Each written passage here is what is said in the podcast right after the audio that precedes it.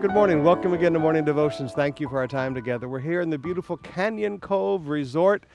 It's kind of early this morning. People are just beginning to rise. In just a few minutes, we'll be having a meeting with the organizing pastors for the crusade. And then about an hour or so later, we'll be starting the pastors' conference and the music conference running all day in the great crusade tonight. COP, thank you.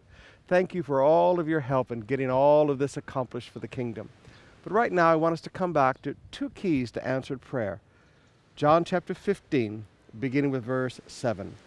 Jesus said, If you abide in me, and my words abide in you, ask what you wish, and it will be done for you. If you abide in me, and my words abide in you, ask what you wish, and it will be done for you. I want you to notice your relationship with Jesus and your relationship with His Word are very important to answered prayer. Your intimacy with Christ, you, you staying close to Jesus, you living in daily devotions every day, and stand, spending time in the Word, reading the Word every day, meditating on the Word, letting the Word dwell richly in you. These are things that are keys to answered prayer.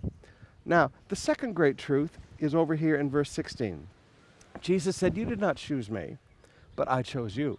Now, there's a thing to remember when we get a little arrogant as Christians.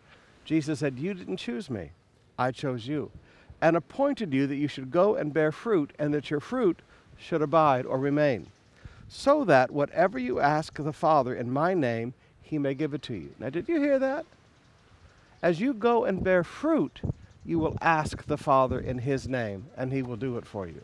Now, a lot of Christians have the in Jesus' name part right, but there's no fruit in their life. They never evangelize. They never share the gospel. They never bear fruit. They say, well, Pastor, bearing fruit is just doing nice things for others. No.